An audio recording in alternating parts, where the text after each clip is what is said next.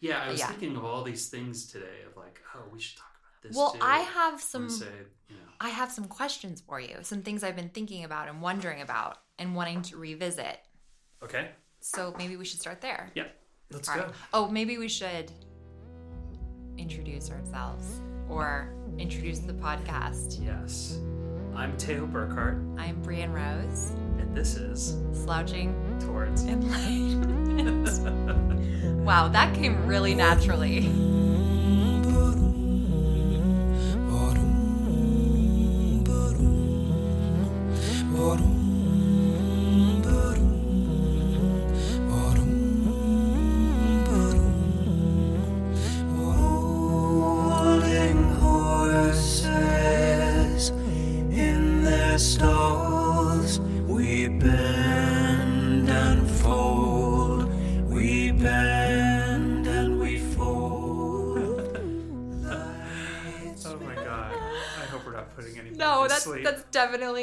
Staying. Okay.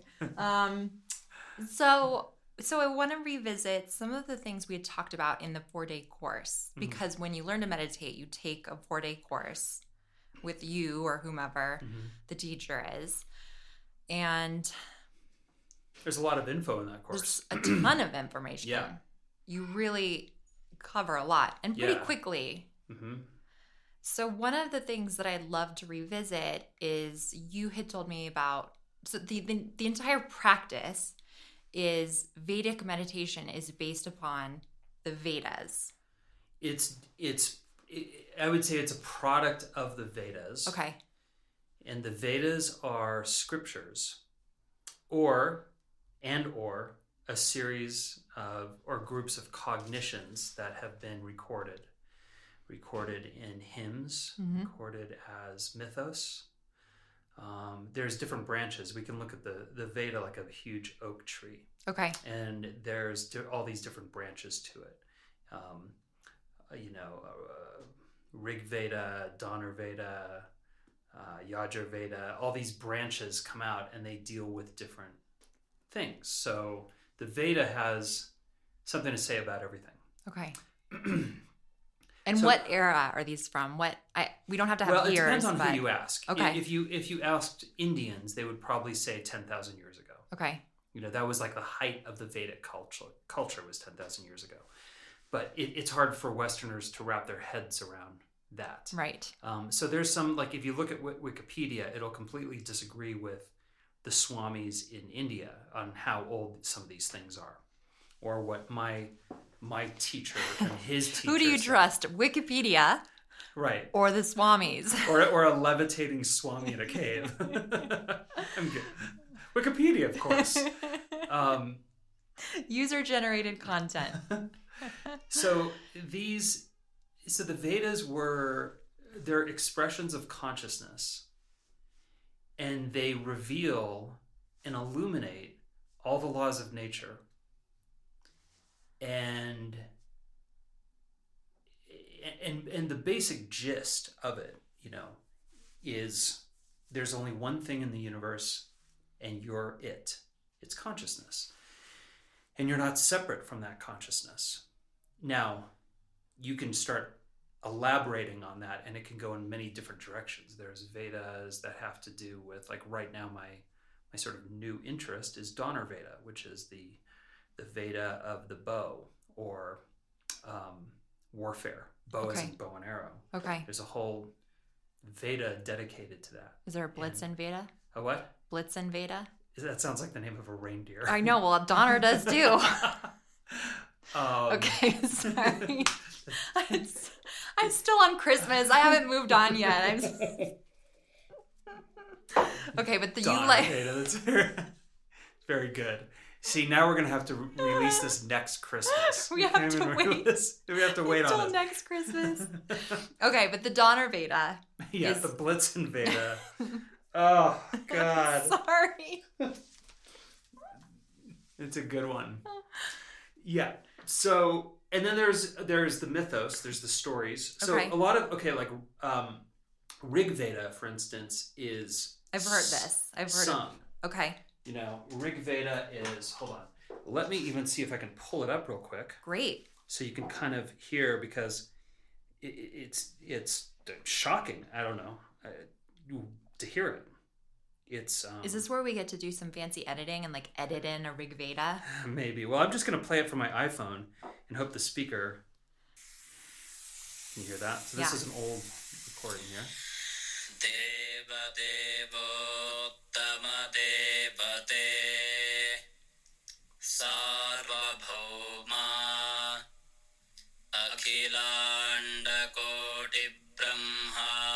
अखिलाण्डकोटिब्रह्माण्डनायका ऋषिगणवन्द्या सच्चिदानन्दात्मन् ऋग्वेदप्रिया ऋग्वेदसेवा You can sing along if you want. I'm refraining. Okay. Wow. You get the Is that two people singing? It's two people singing, Okay. and if you listen to it carefully, you'll hear they're not singing in unison. Oh, There's a tiny, tiny delay. delay between each one, and they, they're doing that on purpose Okay. to break the symmetry. They don't want symmetry. So breaking the symmetry uh, is very big in India. it's a and, and very big in the Vedas, and I'm not even sure why. Um, I have when I initiate people, I have that gold tray that I Right. the offerings on, and it says Jay Deva on it. Now, it's tilted. It's like it looks like they made a mistake, but they didn't. That Jai Guru Dev is tilted on purpose to break the symmetry. So, do you see a lot of things in India that are asymmetrical? Everything is cattywampus in, in India. Cattywampus are like built in a way that's like the buildings, like one side has another window. The building, the buildings, and and Vedic art architecture is Vastu, Okay. which is a Veda totally dedicated to architecture. So you have these; these are hymns, and if you listen to them, if you sort of uh, wrote down the the translation, uh, you would be perplexed because it it might just sound like they're singing about how much they like fire. You know, I adore Agni, Agnimi Le. I adore Agni, and it goes on and on and on. Do you know what that one was about that we just heard? I would have to listen to it a little bit more. Okay. I'm not sure which one that was. I think that was one of the first, the first one, but I didn't hear them say Agni Le. But it is that is in that's the beginning of Rig Veda. I adore Agni, and you think, well, what are these things? I just I adore fire, but I adore Agni. Agni is consciousness. So there's different layers to the Vedas. There's the um, and you need so a pundit you need like two people you need a master Okay. and you need a pundit those two people you heard singing are pundits and they grow up in pundit families and they have to memorize you know i don't know how 26 hours of that Right. You know uh, just, just Is it all very similar, like and pentatonically? Yep. Okay. and when you see the kids learning they're doing this with their hand I'm. I'm kind of gesticulating with my hand so they'll be like um gayatri chanda like they're doing this thing They do that. They with- do movements, yeah, with their hands, and it helps their body remember.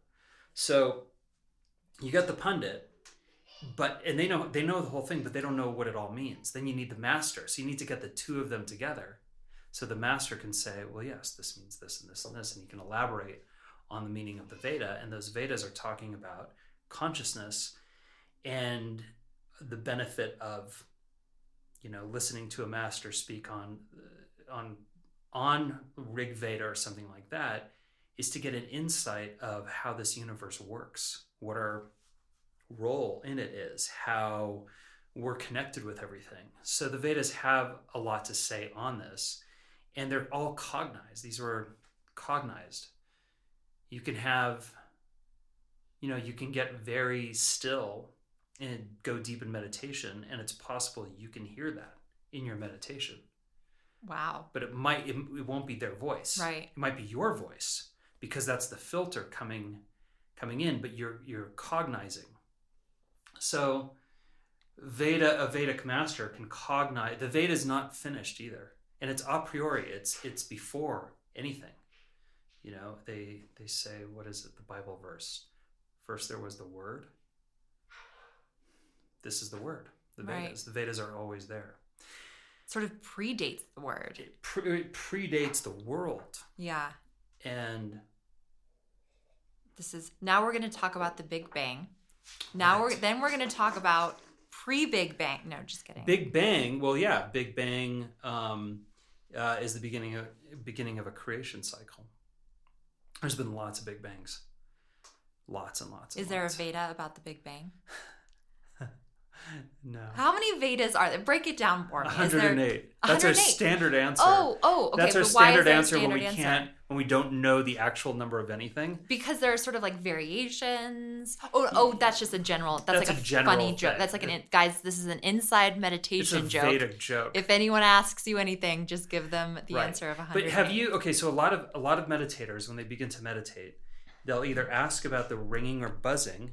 Oh, hello, Oh, Hank. Hank. It's Mr. Hank. The dog Hank. has come in. He's like, I want to hear about the. he's Is there a doggy? wanted Veda? to join us. Is there a puppy Veda? All right, sit down. Stop panting. Psh. Uh, oh, where was I? I don't know. the, There's. the 108 is the state. oh yeah. Oh yeah. I know what I was going to say. A lot of times, meditators when they first begin meditating, they'll hear a little buzzing sound. Uh, it sounds almost like cicadas. Okay. or some people might hear a little ringing. And a lot of meditators, when they begin meditating, begin to think they have tinnitus. Oh, which is interesting. Cicadas are something that often shows up in in like Christianity. Really? Yeah. How? They are like a lot of just the lore. A lot of the stories Hmm. include cicadas singing, or um, sometimes it's foretelling something. Well, there it is. Yeah. They're not cicadas. So if if if if that is recorded, if someone said, "Well, I heard cicadas and they were foretelling something," what they were really hearing is the shruti, and the shruti is the sound. That's that's that's the name of that sound, and in that sound, embedded in that sound, are all the Vedas. So, I, I I'm a I'm a Reddit addict.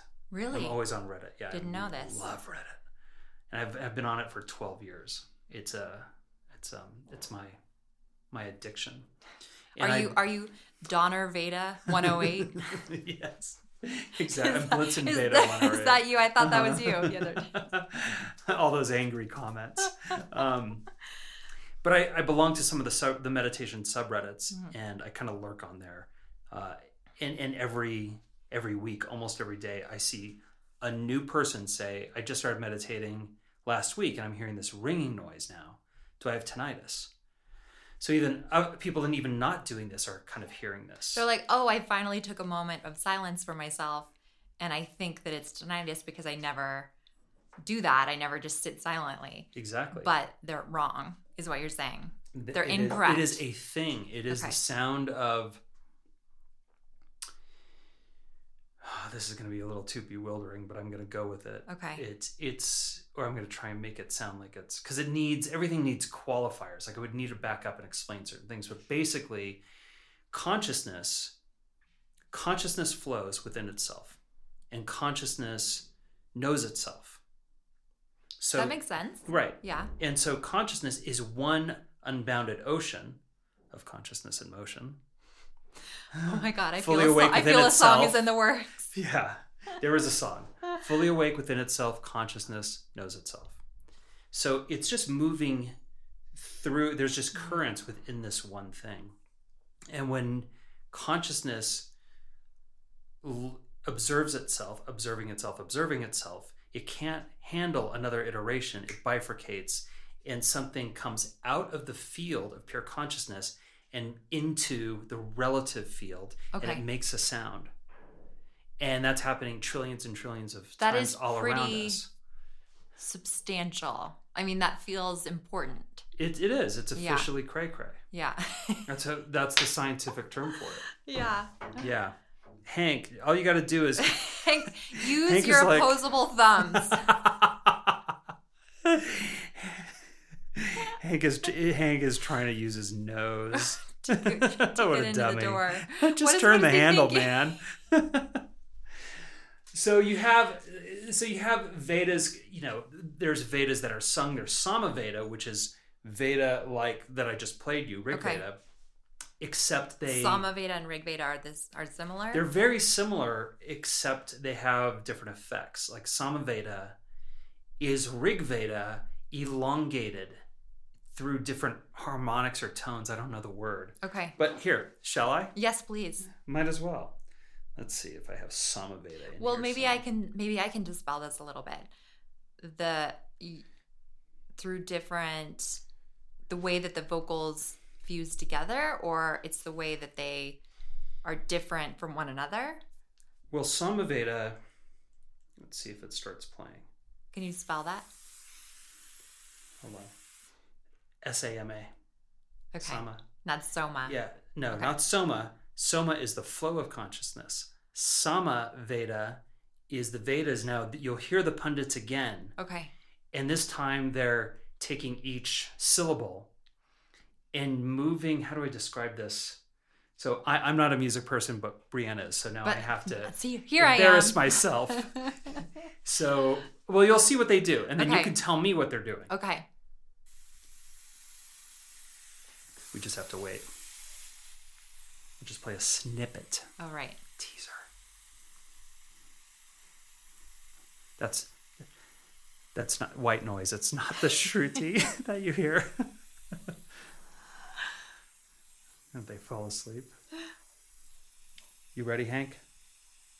He's gonna love this.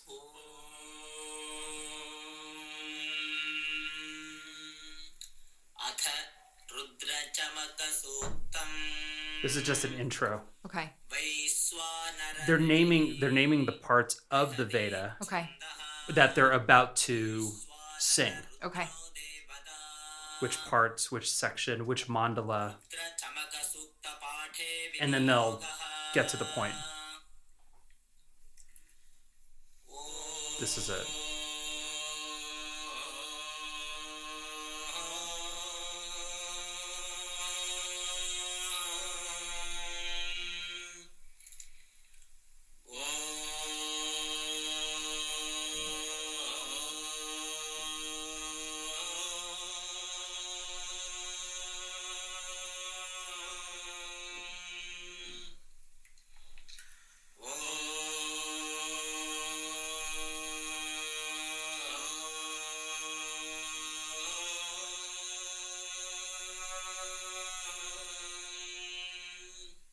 Wait for it.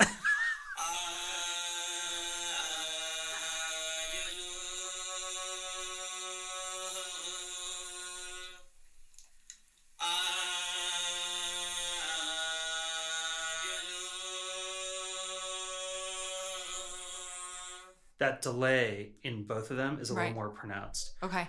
So they were saying something like, you know, they're going ah, they're they're stretching it out, and this has an effect on the physiology.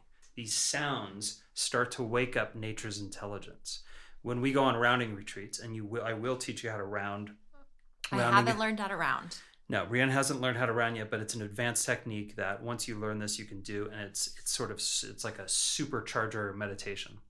But after we round, we listen to Samaveda, and Samaveda helps integrate knowledge. It helps integrate the experience of interfacing with pure being, and it can even cause some stress release. Um, it can make you trip balls, you know, like big time. It can send you to sleep. It can even make you aggravated. But we always listen to it.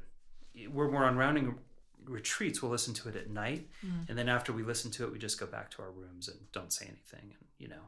Um, but I love Samaveda. I am crazy about it. First time I heard it, I thought it was super weird, which isn't a bad thing. I don't. I, I like weird, um, but there was something. It's it's kind of to me. It's it's haunting and it's um, so there's something so uh, I don't know. It's very mysterious to me. It is. There's like a resonance in their Mm-hmm. voices when they connect. You know, when Mm. you're in the shower singing, which Always. we all do, Mhm. and you can hit that note that hits the shower in a way where it resonates really profoundly, Mhm. other than other notes. What do you sing in the shower? We built this city on rock and roll. Definitely not that. Old Definitely- free to be you and me songs. That's what I sing. I think honestly, lately there's a lot of songs we make up for the babies, so those end up like right. they're like stuck in my head, I guess. Yeah. But um, But mm, yeah, it, Yeah. there's a, there's a resonance, and it's like think about the mantra. When I gave you a mantra, when I first told you the mantra, I'm sure part of you is like, "That's it." right. You know what? What is? What am I doing here? Well, I You know? looked at you like, wait, what? Is Right. that it? Is that yeah? and then and I wasn't you, sure that that was Right, it. and then you yeah. close your eyes and you're and you're thinking it and you're applying the technique, and suddenly something starts to happen. Yeah. your your mind starts to go deep your you start to forget to think and it's all based on sound that sound vibration is vibrate it's it's resonating with your nervous system in a Oh very specific way and My God, and this is resonating in a completely different way is there like a Vedic music supervisor? no Darn. Okay. well now who there is. can now there is Now who there can help them connect the dot i mean there has this is really this is really cool how Yeah. all of these things are so centered around sound and around it's all sound Yeah. all of it is sound. yeah but that's how we connect with that greater force field of Mm-hmm. Right. of things that And- help us feel calm and help us feel Yeah, and relaxed. everything has a sound, and this Yeah. is where how Sanskrit came to be. Sanskrit, um, it's said, is the first daughter of nature. It is uh, the, the words are a facsimile of the thing, of the intention. The th- wait, how do I say this? Every everything is intending okay everything, whether it's Hank the dog, or fire that you just kindled, or um, I don't know, or a, a gust of wind. So, if you have the conscious, their perceptual acuity and conscious receptivity, in other words, if you're a Vedic master or Swami or someone like that, you can hear the sounds that nature is making when they're intending to manifest. And so Sanskrit comes from the the human tongue trying to imitate the sound that fire makes when it's intending to manifest, which Oh. is Agni. So Agni, so Sanskrit isn't a symbolic language. You know, chair is a word that symbolizes the thing I'm sitting on. right But Agni is the thing fire is trying to sound like itself. It's the sound it makes when it's intending to manifest.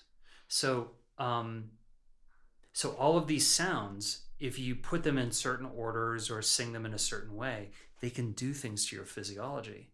And not only that, when you're in a yagya, a yagya is a fire ceremony. If if you're a total Vedic nerd like me, yagyas are your sex, drug, and rock and roll they are the first yagya you, you ever go i i think most people's first yagya is probably one of the most boring confusing things ever and then it's all you want to do um, but you sit in a circle you're there's a fire ceremony and you're chanting all this vedic stuff mantras things like that. did you know what you were chanting like did they give you a script no, but a good pundit will. After a while, you do. After Okay. a while, you're like, "Oh, great, we're doing Lakshmi now," and you know the Lakshmi mantra because you've been, you know, um, doing yagyas at sunrise by the Ganges for you know a long time. But the first time, it's very, it's very disorienting and very confusing. But those sounds, depending on the yagya, can actually restructure or rearrange your karma. So let's say you're born with, uh, you know, I don't know. You, you we have certain astrological charts, and everybody has their strengths and weaknesses, and you might find that a period, a cycle, is coming up. Maybe there's a malefic planet placed in, not so well in your chart, and he's about to run a Maha Dasha, main cycle, or an Antardasha, secondary cycle.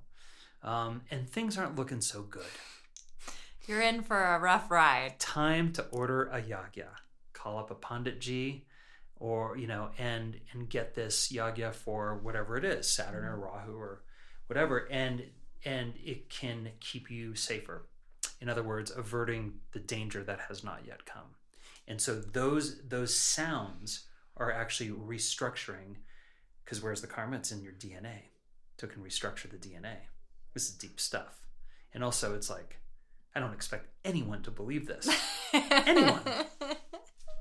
But the funny thing is, is It does. people- It is a. It feels far fetched. right, it- which is which is why we're very careful about you know the, the saying that I've told you: the wise do not bewilder the ignorant. Right. We don't want to bewilder people, but you and I have to pretend that to some extent, if people found this podcast, there's worthy inquiry. Right. We don't want to go too far, but we don't want to be too conservative either because uh, there are people here who want to hear Yeah. this or who want to just get the sense of what's going on with the Vedas and the connection between Vedic knowledge, Vedic meditation, sound, all this stuff. So your question was, what are the Vedas and all this? It's I an mean, oak tree.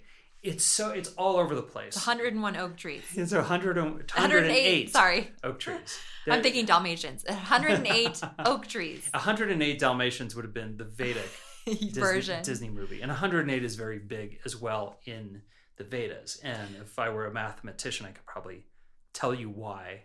But there's, but for some, you know, just as a peek, there's 108 sounds Okay.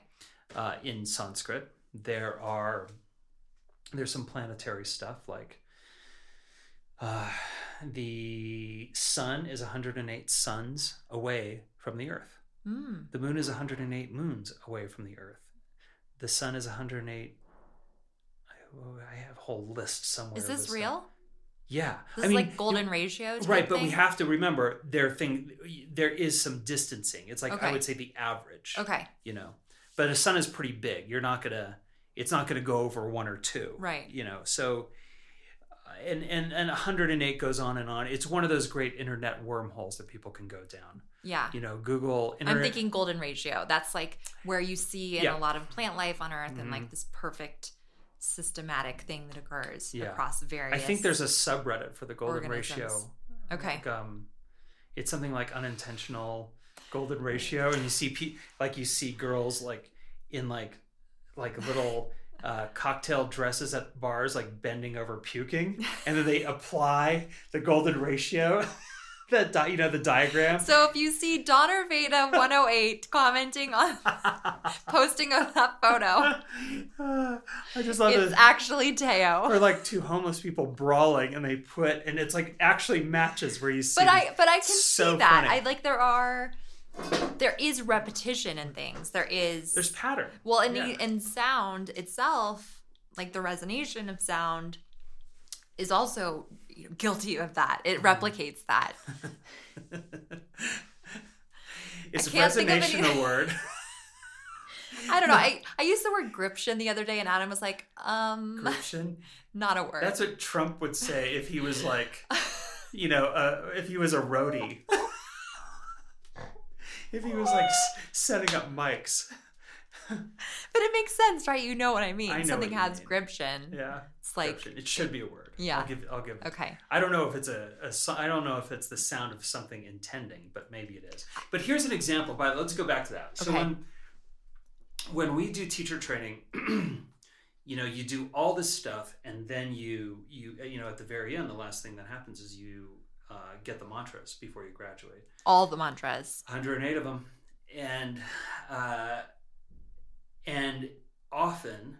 Well, my teacher always said this, you know, it's always funny, you know, someone always cognizes them before you get them because you're doing all this rounding, all this meditation, three months, you know, and one of those months is 14 hours a day. It's- Very it's intense. Bazonkers. It's Yeah. really fun. I wish I could. wish I could- Bazonkers, also not a word. That's a word. no. Okay. Bazonkers is a word. um, and uh, and so I, I didn't really believe that, but the day before I graduated, my my dear friend and amazing meditation teacher Laura Poole, who's become one of the the giants of our community, she's just amazing. She we were rounding on the beach, and she and and, my, and also our friend Cha- Charlie Cowling who was there too, and and she said, "Let's guess each other's mantras." And Charlie's like, "I don't want any part of this because you're not supposed to tell each other." right. And she's like, "We're gonna find out anyway tomorrow. Like we're graduating, this kind of thing." And uh, and I was like, I didn't like the sound of it either. I didn't know what was what was. She was unstressing. I don't know. She was like in a mood. Wait, I love this story and I so get her. Yeah. And she she was it was very funny. Charlie didn't want any part. He was like, I'm gonna round over here. And he picked up his yoga mat. and she looked at me and she's and she's Australian. She goes, Come on, babe, guess mine. And I just said the first thing that came out to my mouth, and she turned white as a ghost. Oh my And god. I guessed her mantra. And and I was kind of freaked out by it. She was more freaked out by it because I, I don't think she'd ever heard anyone say it out loud. Yeah. Um, but it was one of those very okay, very weird things. You Yeah. get into a certain consciousness state and you have access to this stuff. Yeah. Our consciousness state was for the mantras. We were we were getting ready to get them anyway.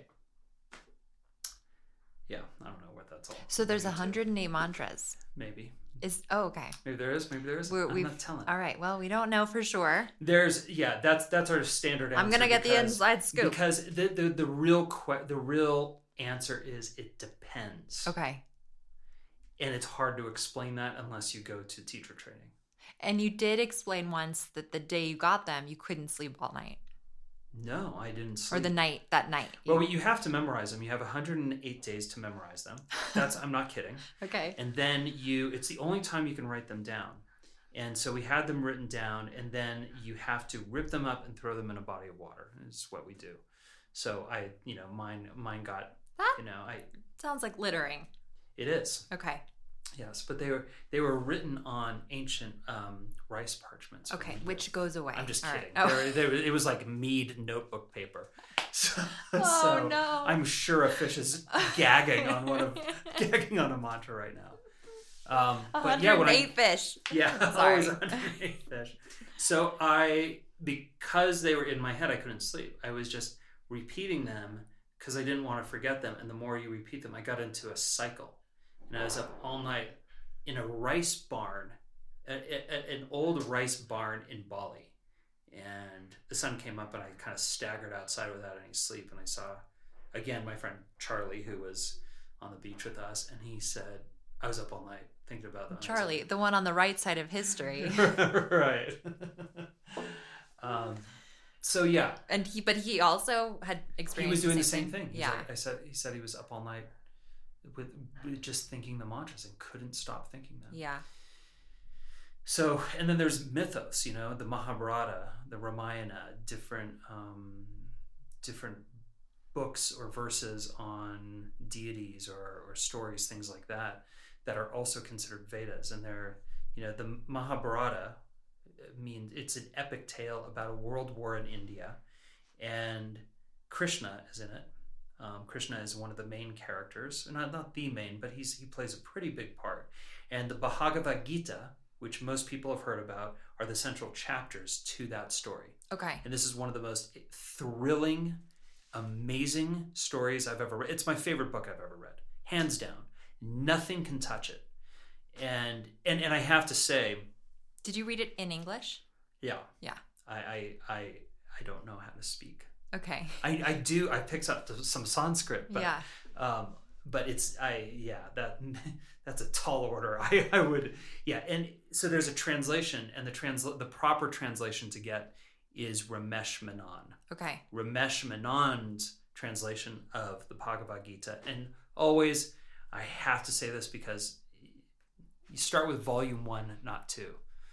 Trust me on this one. I don't know why people start with volume two, but sometimes they do. Maybe it's like more readily available. I think they just make a mistake when ordering from Amazon. Yeah. but mythos, so you have this story and there's different layers to it. You can read it for the Karmakan layer, which is the story, the, the relative field, the, the plot Okay. driven part of the story, but it's all representative of how consciousness works. It's representative of nature. So when you're reading this, you're actually reading uh, all about how nature works, but you think you're reading a plot, a story about people. But what else is going in is the knowledge of the universe. It's like a Trojan horse almost. Yeah. The horse is the plot, but inside, all the soldiers are uh, Vedic knowledge. Right.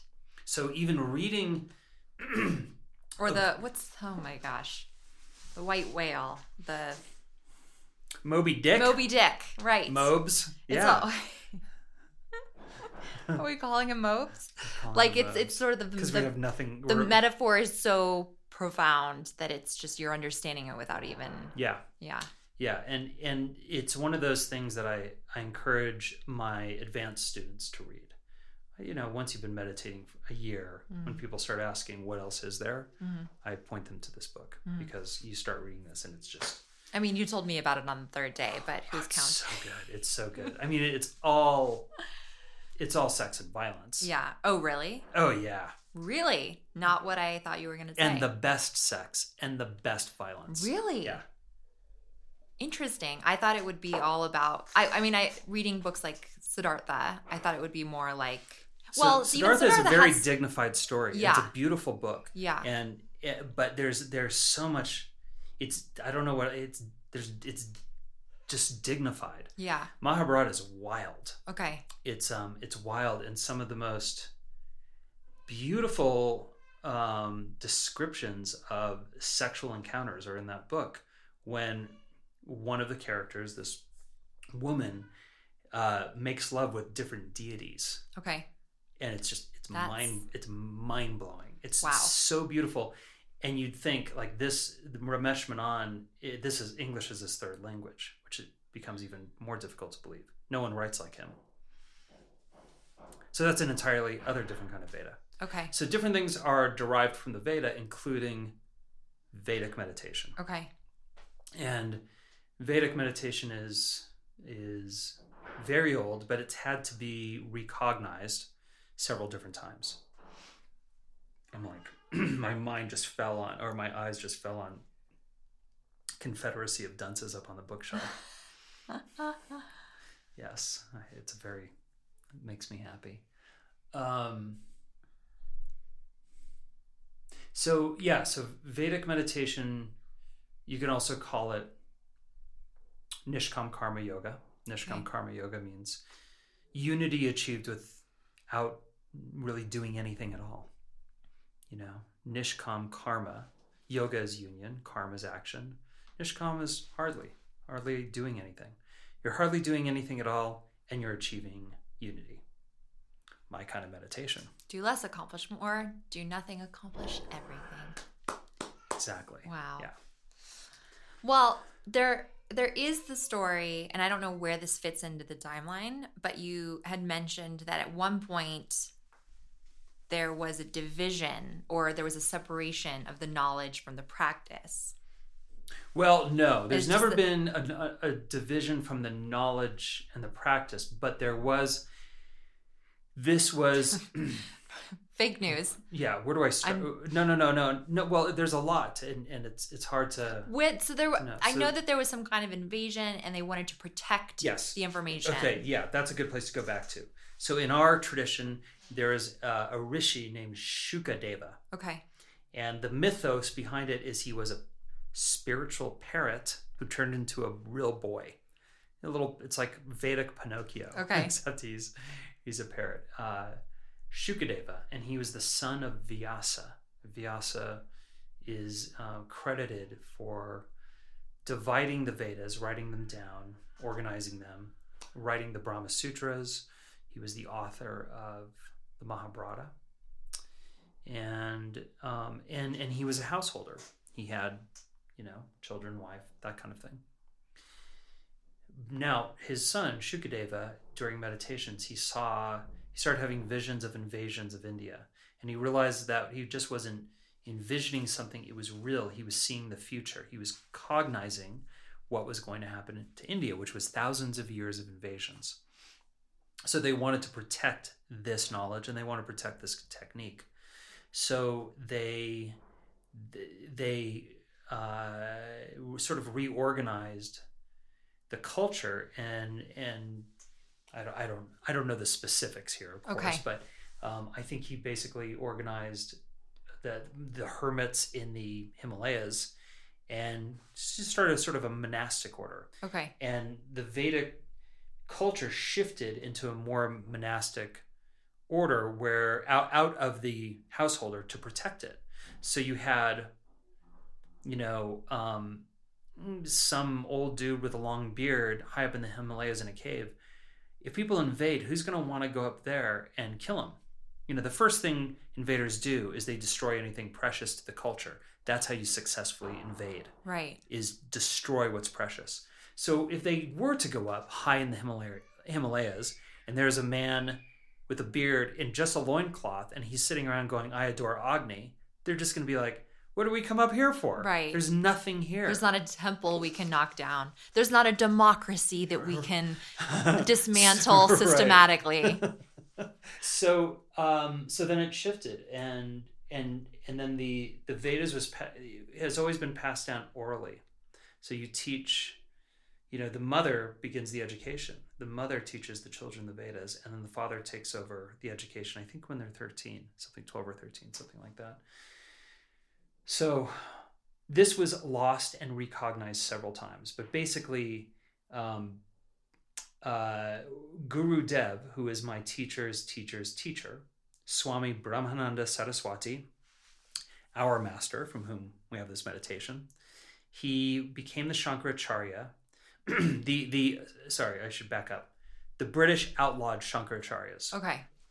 They they hid this and said, well, when the invasions are over, we'll bring this back out. So in 1937, I believe that was the year, during the Kumbh Mela, Recently. re- recently, Yeah. Guru Dev or Swami Brahmananda Saraswati was chosen to be Shankaracharya and to fill a seat that had been vacant since the British invaded and colonized them. And things were yes, and now the British were leaving, so it was safe to start teaching again, start bringing this knowledge back, to put a Shankaracharya back in Jyotir math, high in the Himalayas, where I've been, by the way. It's kind of amazing there. So uh, he, Guru Dev, um, he uh, he became Shankaracharya. Very interesting, you know, in in in talent shows. You know, if you ever see in talent shows, they don't really do them anymore, but they, if you can think about an old movie, a talent show in an old movie, everybody does their, you know, whatever juggling or singing, and then the master of ceremonies, remember, holds like a white handkerchief over each one, and whoever gets the most applause become is the winner of the talent show. Yeah. Oh my God. Is that how they did it? It's sort of reverse. Okay. Kumbh Mela, 80 million people. Crazy. Millions of people. And they put their hand over them, and whoever gets the most silence becomes Shankaracharya. Oh. So you have 80 million people, they got to Guru Dev, holding their silence. Not a peep was heard for like 20 minutes. That's pretty profound. I like that. And then he became Shankaracharya. He got in and basically said, All right, invasions are over. It's time to start teaching this again. And he began teaching it.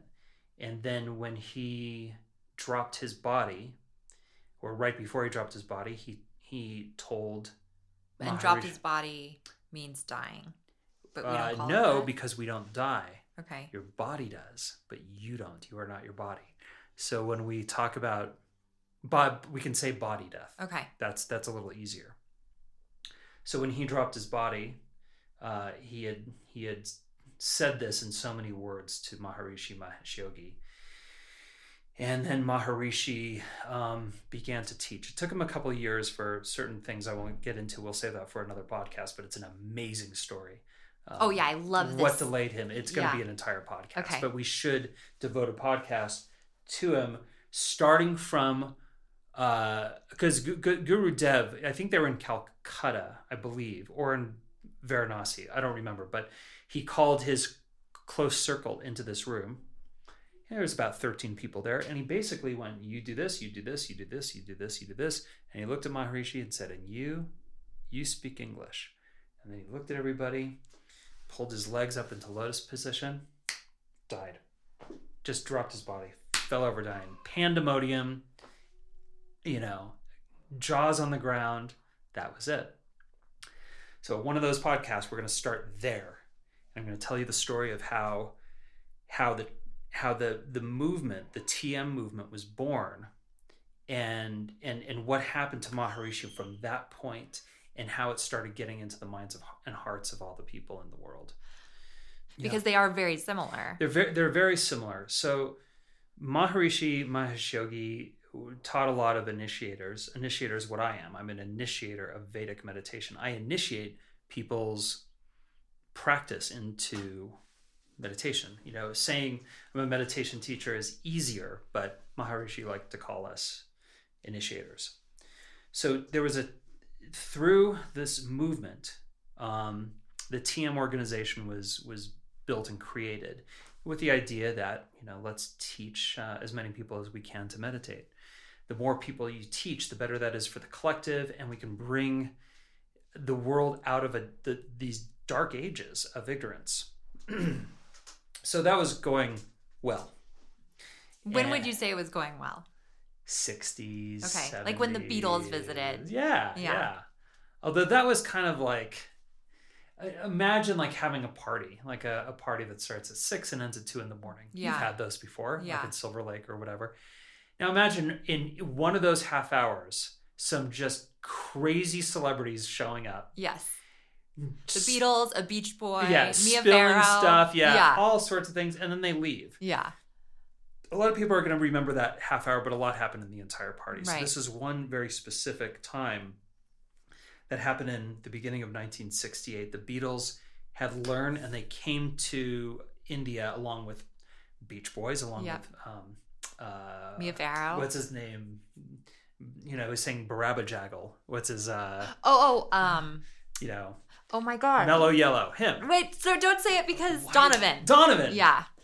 Oh my God. That's the worst. It's worse. So, uh, so my teacher, uh, Thom Knoles, was instructed by Maharishi Mahesh Yogi. He went to India and he and he was there for a while and be and sort of um, you know became uh, you know he was he, he became close with Maharishi in that he was you know in his little circle where he would go up to his house at night and with with a, with other like a small group of people have lectures. He would travel the world with him. He you know he was in a way his secretary and right hand man for some time. And there were several people who had that job. He was very close with Maharishi. And uh and then at some point i would I, and i won't go into this because this this is for another again another time. Um, but he was oh i would say graduated graduated. And and thom was teaching in australia at the time. And uh, and and basically there was some misunderstanding of of you know maharishi was basically saying do whatever you want. You don't have to check with me anymore. You know that's the short of it. Like you you you you know you this have or, the knowledge. you know this or you don't Yeah. do you know it did you get it and thom did so he went on to teach but he it was at a it was at a time where you know the the tm organization was he felt i should i, I have to be careful here for legal reasons because i don't want to i don't want to um, say anything that's that's out of out of bounds but thom what what maharishi taught thom was not in alignment from his perspective Okay. uh, with what the TM organization was doing. It, it seemed like they were in a- going in a different direction that was at odds with what his master told him. Yeah. And he much preferred to stick with his master. Yeah. He ad- adored Maharishi. So, uh, A so lot of people did. I a mean, a lot of people did, Yeah. and I know a lot of people who knew Maharishi, and it's I- it's painful to listen to, and the pain comes from not being able to know, because if you hear personal uh, stories of people who were with Maharishi, it's it, it almost makes you jealous. yeah. So, um, so Thom Thom went his own way, and TM organization um, uh, they they didn't like that, but but the difference is is is I should say what the similarity is is I teach exactly what Maharishi taught Thom to teach and how to teach it Okay. there were some changes that happened in the TM organization. Like they, um, a lot went on recordings. So a lot of times, if you go learn with TM, you're taught through recordings of Maharishi, things like that. But there's some there's some differences, Mhm. and and I am of the path from Thom, and what Maharishi taught him. So, uh, but we you know we do the same as TM. We there's puja. Mhm. There is That's the ceremony that's the of ceremony. initiation. Yeah. If, if if you if anyone teaches you TM or Vedic knowledge and they don't do a puja, Run. run. Don't do it. You're you're being robbed of an experience. And it's very important to say that because I know people who don't do puja and they think, well, what's the big deal? These are people who have failed to understand how powerful that ceremony is and the connection it has with the tradition this comes from. It is, uh, I don't get it. I don't get why anybody would do that. I know, and that's why you don't do things over Zoom. You don't. I don't teach Yeah. over Zoom. I don't. Um, uh, I am. I'd like to be as pure as possible, and Maharishi talked about the purity of the teaching, and the purity of purity of the teaching isn't there to confine us or restrain us. It's there to preserve the knowledge, Mhm. so that because this knowledge is going to get lost, it's inevitable. It is inevitable. It happens all the time, and then it has to be recognized several hundred years or a couple thousand years later. So I can aid in the disintegration of this knowledge in, you know, in 2021, or I could be someone who preserves it. I'm a Vishnu guy. I'm going to preserve. Mhm. I am all about the purity. And there's some, you know, people complain about, well, I, it's it's not practical to teach four days. We should teach three days. All this stuff. It's like, well, you know, do you know better than Maharishi? No, you don't. Period. the end. But there Sorry, something- colleagues who are listening to this, but it's the truth. If, as soon as you think that that um, you're going to innovate what he did, you are way out of league and way out. I have a lot of reverence for my teacher Thom, for his teacher Maharishi Mahesh Yogi, Mm. and for his teacher Swami Brahmananda Saraswati. I have reverence for the tradition. I have reverence for um, the technique, the Vedas, and I have devotion to my students. And I think a lot of people are a little worried sometimes about that first day of meditation class Mhm. because there is something is kind of secretive about it. What's going to happen? A secret word, all this kind of stuff. But when you get there, it's kind of casual. There's something kind of really nice about it. Yeah. I mean, it's a little like, you know, he's got something set up and there's incense burning. And it, did I get the right fruit? um, but I have so much reverence for the knowledge. Here, here's the thing. I, I, I talk to a lot of new initiators. Um, I like new initiators because I like sort of secretly mentoring them. I guess in a way that they don't know they're being mentored Mhm. and and it's it's tough sometimes to walk into this and see all of these people who have doing or who have been doing who have been teaching this all over the world like me and thinking they, ha- they haven't even maybe they've had two students Right. and i remember what you know when i started i looked at all these other and think like god these people are so enlightened how am i ever going to even compete Yeah. you know or you might have issues with self-confidence but but what i relied on and i don't have a lot of issues with self-confidence but i, I guess i was timid Yeah. in that sense like what if i fuck it up Yeah. you know but i don't and this is what i tell new initiators you don't even have to believe in yourself all you have to do it, the training takes over Right. Do you like believe the mantra takes over. yes It's, do you believe in the technique Yeah. 100% yeah. everyone who becomes an initiator believes in this technique and and the efficacy of it 100% even if they don't believe in themselves Yeah. and all you have to do during teaching is to believe in the technique who cares about yourself Mhm. whatever you know you know how to do puja you pass puja you know all this other stuff all you have to do what you you're an expert in teaching people to move beyond thought that's my expertise. That's what i do. I cannot help you in a lot of other areas in life but i can help you move beyond thought and and and help you guide your physiology to a state that's much deeper than sleeping. Yeah. so that you're happier and more creative and more energetic and you'll probably live longer because of it. And there are sort of two I don't I don't want to say schools of thought, but this is something that we'll discuss in the next podcast that we are going to do with Michael. yes have done with Michael. Um, basically, there are people who are yearning for the just like the life change where it's like, oh, I want to be a calmer person. I want to approach things Mhm. with a cooler disposition, or I just want to look better, you know, whatever it is Yeah. that whatever. Or there's the people who who think I want is that why you came enlightenment. because you want it to look better That's why I started. I was like, I is this going to improve my collect? Cor- What's this called? What's this? what's your face? Complexion. not complexion. Yeah. my collection of complexion um yeah i think that and then the other the other half of that being that or the other side of that being that some people really want to find enlightenment and they want to find like Yeah. seek these answers for things Yeah.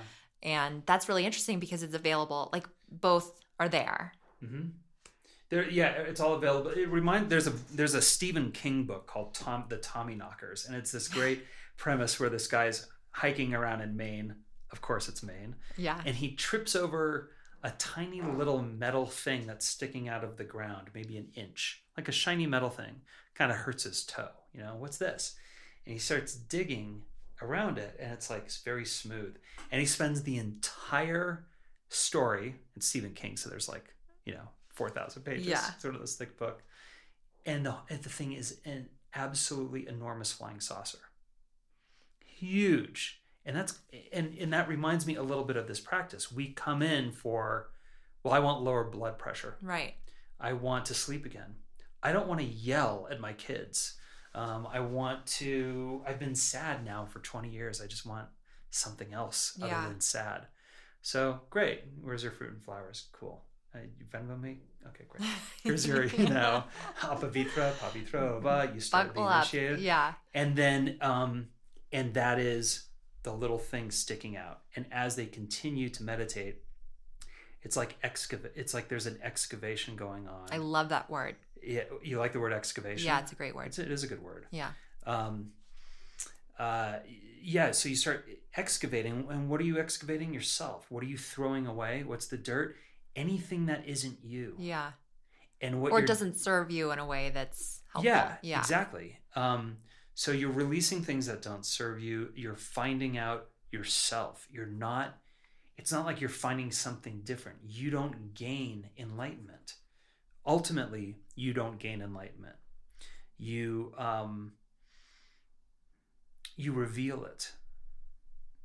You reveal it through this process of letting go of stresses through and and in the beginning it's like oh i'm really liking this Mhm. i sleep better i'm sleeping at eight hours again i'm not mad when i'm in traffic uh, i kind of feel happy you know everything seems nice all this stuff and then three years later you're like uh, i'd love to come to your birthday party but i'm going to a yagya you know and i think that what's funny is that's what people are afraid of right that's it. They're like, I don't want to do this because I don't want to start wearing white and crystals and then and change my name, go to India and start well throwing so i wasn't into i wasn't fire. afraid of that but i was I and we're, was. and we're gonna have to talk about this on our next podcast or like in one or two podcasts i was wondering i'm like what's the deal with this because i'd heard things about tm i'd heard Mm-hmm. things about you know just it felt very sequestered in a way or very Yeah. um Well, they they just do things. I think i was this- concerned this I, my- I was like is it a cult is this right, like right. Well, yeah. My, my personal opinion is that what TM suffers from is a branding issue, mm, and and I'm saying that not as a TM teacher, but as a brander because I come from branding. yeah I was a copywriter that that was trained without even knowing I was being trained by the masterful Eric Ryan, who started Method uh, home care products. yeah Um, a dear friend of mine, and also just he taught me everything I knew about branding. Um, it's a branding issue. You know, there, there's no, they're not caught. Uh, my sense is that they're not caught up yet. There's, uh, there's a shell. It's like the dry skin of a snake. Skin's dry. It's time to, it's time to remove it, slough it off, because that has nothing to do with. You don't want to preserve the exterior. You want to preserve the thing itself, the heart of it Mhm. and I think they're a little. Um, I don't know. I mean, it just seems they're a little like I, I walked into a TM center once. It was like walking into a dentist's office, you know. And and times are changing. What shouldn't change is the actual technique and the way it's taught. yeah But um, but a lot of Vedic meditators, people are responding to them because there's so much love and enthusiasm around it instead of dentist office. branding. yeah Um, But you now- hear things like guru, you hear words that Sure. can, that, that historically have sometimes not been a positive association. Abs- absolutely. And, Yeah. And, and a cult, and and this and this all, all sort of. We, we can go in. We'll, we'll You'll give us the cliffs notes and then we'll dive in yeah, next yeah, time. because I because you know this. I I love cults. Yes. Not love as in like, you know, I'm I want to start one, which maybe I do, but I, you know, like people like true crime. Right. I don't know what it is. I just am. It, you like cults like I like the. British baking show. Right. Just I'm fascinated by fa- cults. yeah. And I think what I'm fascinated by is, you know, everyone blames the guru of whatever the cult is. And it's not that the guru, the cult guru is without blame, but every single person has a responsibility. yeah. And people have to agree to be in the cult. So it there's there's there's an agreement. But isn't there like brainwashing that happens? Isn't yeah, there like you you you know. Right. Have you seen well they say that certain people are way more susceptible because they're searching for like right that, this and, and that is yeah. true and that is true and, Yeah. and they are being they are being Manipulated. yeah, they're Yeah. being manipulated and they're being um what's the word uh they're being well i can't think of but but there are indicators of a cult. There it's Yeah. like Yeah. what are those well they yeah but so they're being oh no i gotta think of this word what is it they're not uh, manipulated. they're being taken advantage of. They're being Yeah, I can't. I don't know. For some reason, my mind is like dead. But I, I will tell you this: okay. as a te- as a teacher of something that could be a cult, if you want, you know, if you wanted to make this like into take a cult, advantage of the situation. Oh yeah, you, Yeah. you you totally can. Um, I see people. So, and, and this ties into what a cult is. Cults teach dependency. Right. um, you can't say, well, cults just have a charismatic leader. It's like, well, you know, that's that's a little too thin. Mhm. Um, that's true, but that's not what makes a cult. Exploiting. That's what that's what I. They exploit yes. their students or whatever. Yes. That's the word. Cults exploit, manipulate, and exploit uh, their followers. Yeah. They teach dependency. Um, some people say, "Well, you're you know paying for knowledge." It's like you, you, it's about money, so it must be a cult. Well, then every university is a cult, Right. You know, you, you're paying for knowledge there. Um, it's just that this is knowledge about consciousness, but cults mainly have mostly to do with uh, dependency. Mhm. I have the answers. They'll say, "You don't trust me," and they'll also say, "Don't trust your senses." Mm-hmm. let me tell you. Right. Don't trust yourself. Don't Rely trust on me. yourself Yeah. or your senses. And what's funny is Trump just said that. He said that like I think last year or two years ago. There's an actual quote where he said, "Don't don't believe, don't trust. What Don't you believe your eyes and ears. Yeah. Yeah, that's cult talk. Yeah. He wants people to, do, and he also said, um, "If you're a Trump supporter, sorry, Sorry. I've- You're I- listening to the wrong podcast. wrong podcast." But it, it's true. He said these. He said these things. This Yeah. is this is not. This is not. There's there's actual recording. This is not. I've heard them. This is not things that are hearsay. Um, and he also said, "Only I can solve these problems." In so many words, I have the answers. No one else can do this except me. That kind of stuff. That's cult behavior. Uh, any kind of dependency. Mm. So. So, so when people ask if this is a cult, well, what I teach is self-reliancy.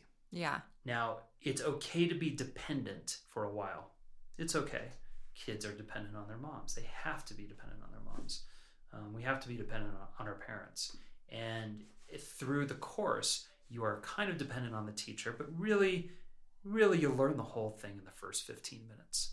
And then those follow up days is more about integration. Mhm. Um, and, and, um, uh, but the whole point of meditating is self reliancy. What does it mean to go deep within? It means all the answers are within you, fulfillment is within you. And what I'm hopefully teaching my students is that fulfillment and the answers to everything are not outside of themselves, but inside. I don't have the answers. I am initiating a life where you have the answers Mhm. inside you and where you can find them. So when people are worried if this is a cult, if it is, it's the worst cult in the world because I'm, you know, I I- it's a it's a one time fee. I'm not Yeah. asking you to pay all the time. You learn and and a transaction done. Yeah. And then I give you a lifetime of free follow up if you want it. Well, I like I think there is, like I said earlier, that association with gurus being someone that can take advantage of versus in this tradition, it's more and like they do. And they do Yeah. and and that's really sad Mhm. um but it's from what i can tell over the last six months of you know learning this that gurus in this tradition really want to help people yeah.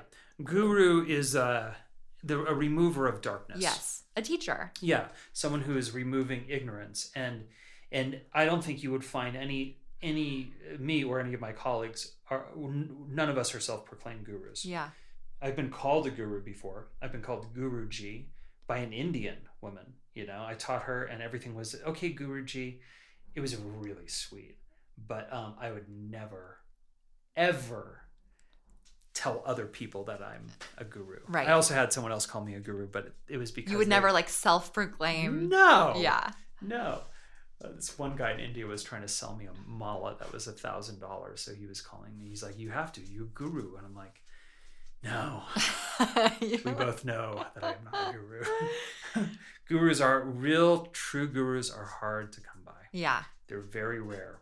Um, and and when you find one, you generally know it. When you and they're probably in my wild imagination the most modest of anyone they're very they're very here here's some signs. They're going to be modest. yeah Um, although you know it's funny because there's like like Maharishi had some vanity, yeah but it was cute. It wasn't vanity like I don't know, like the president of the United States. it was i i there's something kind of endearing about it, um, and so gurus will always have their quirks, but uh, but gurus are they'll there there will be a modesty. There will also be a sense of humor. Mhm. If you find a guru who's too serious, maybe they're not there yet. yeah You know, Maharishi, they used to call him the the laughing he would laugh yogi a lot yeah all the time, especially early in the career. He'd go up to talk and he couldn't stop laughing. Um, uh, it's it, there, there's that's someone to trust. you Yeah. know. giggling gurus, they know something, um, and if they're not helping students become self sufficient, uh, run. In fact, that goes for every, everything. Yeah. So if you're in a relationship where someone is trying to make you dependent, you're in a cult. Mhm. Plain and simple. yeah If someone's like, oh, you know, you can't, you're in a relationship with someone saying, well, um, you can't no do this one loves me. you. Yeah, I'm the only one who loves you, and and you're gonna be lost without me.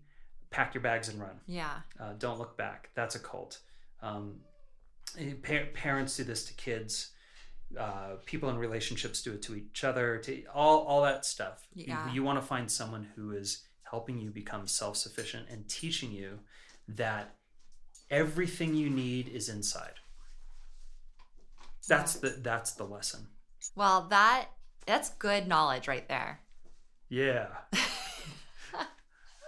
But I do want to talk about the guy from Oregon and that weird cult. But we'll talk about that later Okay. because Uh, you know that's what I think people imagine. All right, the because people it in purple. great. It, it's a great Netflix watching. Yeah, You know, you know, some people just want to feel they want to belong. yeah. Yeah. But what I like about this is, you know, I've never been to a group meditation, so I don't know. But I like that Mm. I can just do this on my own.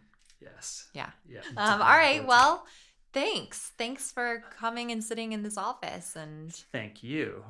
Thank you, Brienne. Thank you, Hank. thank you, Hank, for hosting. all right. All right, Jai Guru Dev. Bye. Bye.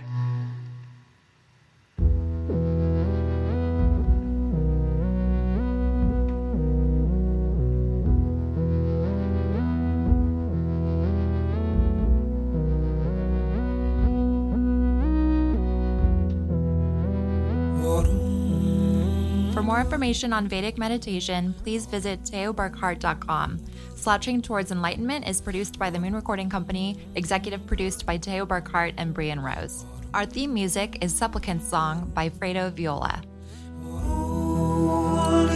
Horses in their stalls, we bend and fold, we bend